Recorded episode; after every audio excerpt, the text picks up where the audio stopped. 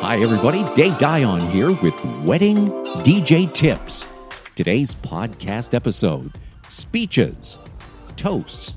When the father of the bride does a welcoming speech, it's a speech. When the best man and the maid of honor take the microphone, it's a toast. At any rate, whether you call it a speech or a toast, before you hand over a handheld, wireless, Shure microphone at a wedding, which, by the way, is a live event, it may be worth your while to go over some ground rules.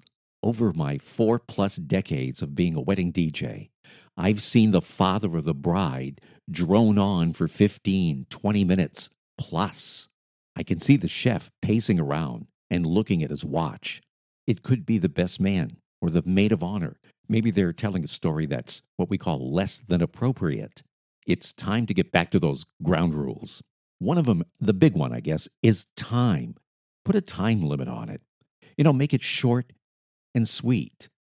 Five minutes, six minutes, something like that.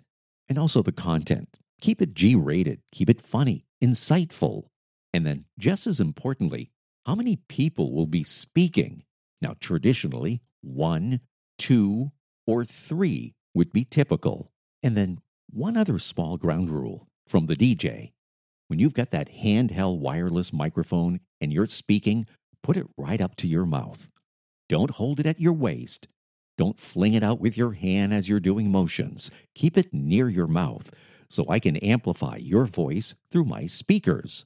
I always give that advice to everybody I hand the microphone to. Alrighty. And then one more thing from time to time, even the bride and groom take the time to speak.